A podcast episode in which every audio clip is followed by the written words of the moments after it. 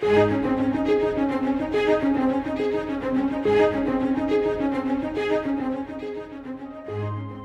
first section of Psalms has been called the Genesis Psalms. They help us to realize that every good thing begins with God. The Psalms provide a roadmap for the journey ahead. In them, we learn to bring every emotion and experience of life into the presence of God. Join Scott Pauley now as we study God's Word together.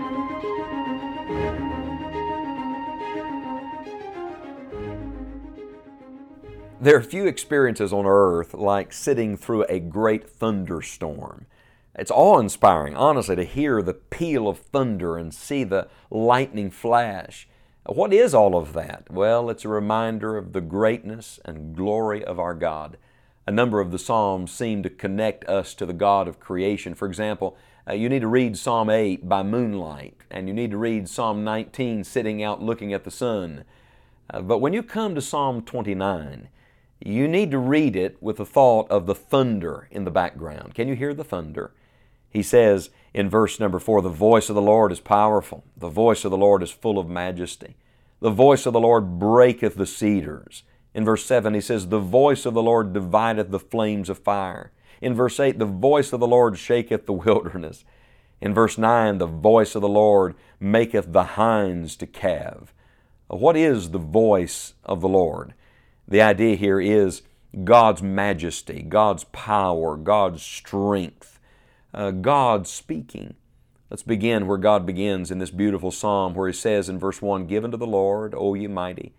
Give unto the Lord glory and strength. Give unto the Lord the glory due unto His name. Worship the Lord in the beauty of holiness. The voice of the Lord is upon the waters. The God of glory thundereth.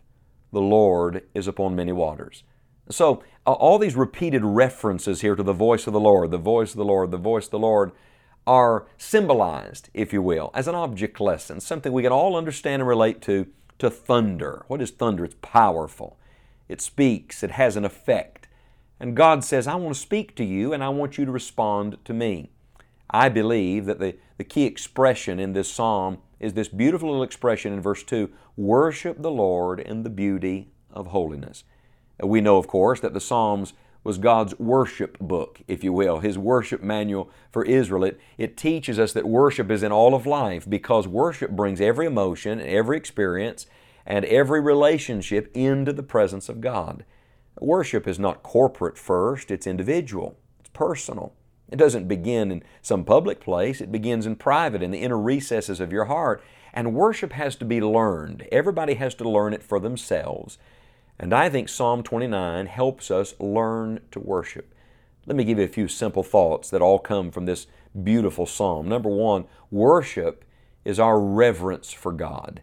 Did you notice how the psalm began? Give unto the Lord, O ye mighty. Give unto the Lord glory and strength. Give unto the Lord the glory due unto his name.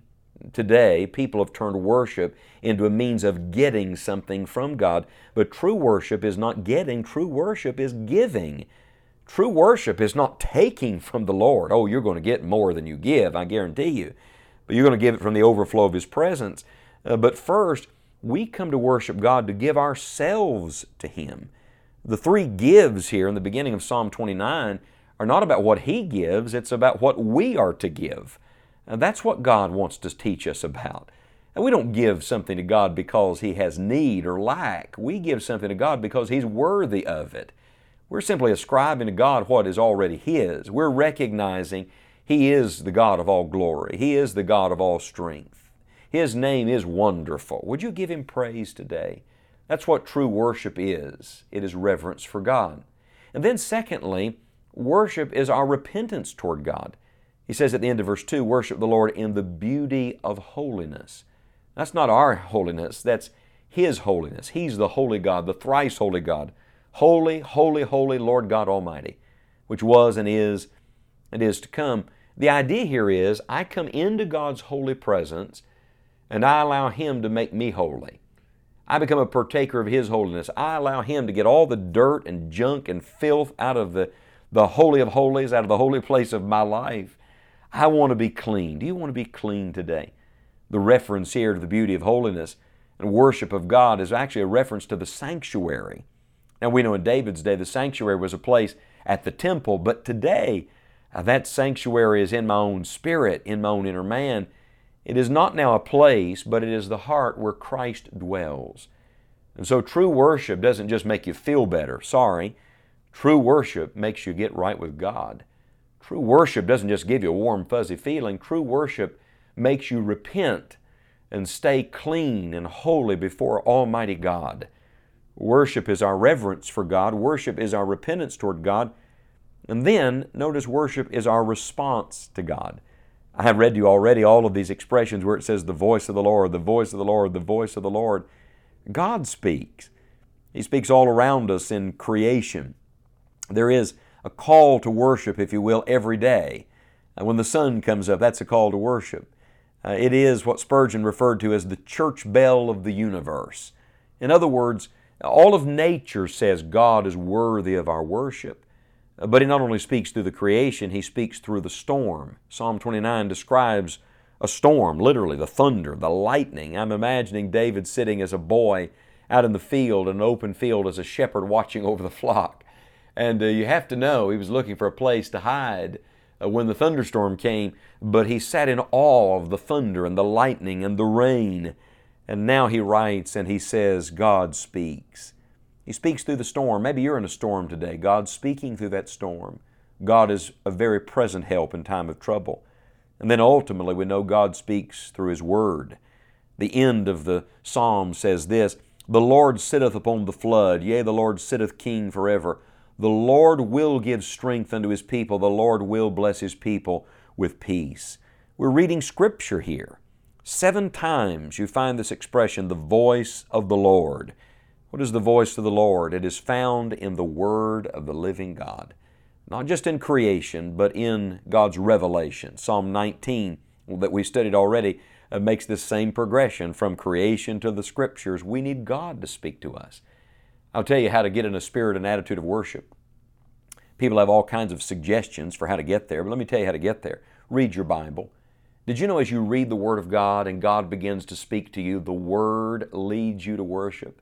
Nothing makes me want to pray like reading the Scriptures. Nothing makes me want to praise God like meditating in the Word. Nothing makes me want to talk to the Lord like hearing Him talk to me. Worship is our response to God. And then finally, worship is not only our reverence for God and our repentance toward God and our response to God, but it is ultimately our resource from God. Did it ever dawn on you God gave you worship as a resource so that His presence would provide everything that you need?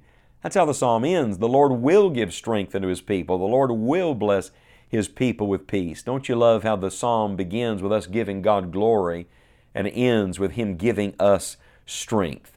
God has designed it so what brings Him the greatest glory also brings us the greatest good.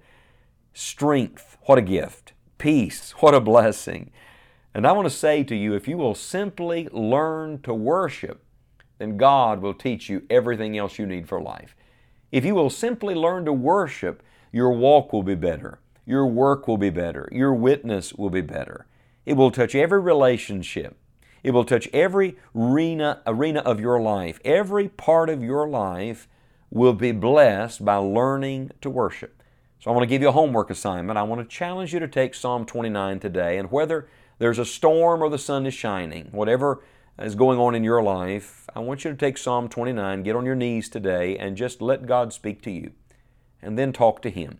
And begin to worship Him in the beauty of holiness, and you will learn to worship, and you will learn that every good thing grows and flows out of His presence.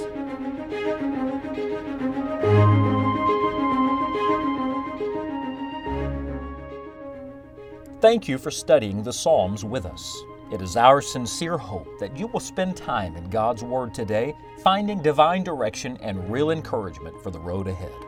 Visit scottpauley.org to download your free copy of a ready reference of the Psalms along with other helpful resources for your Christian life.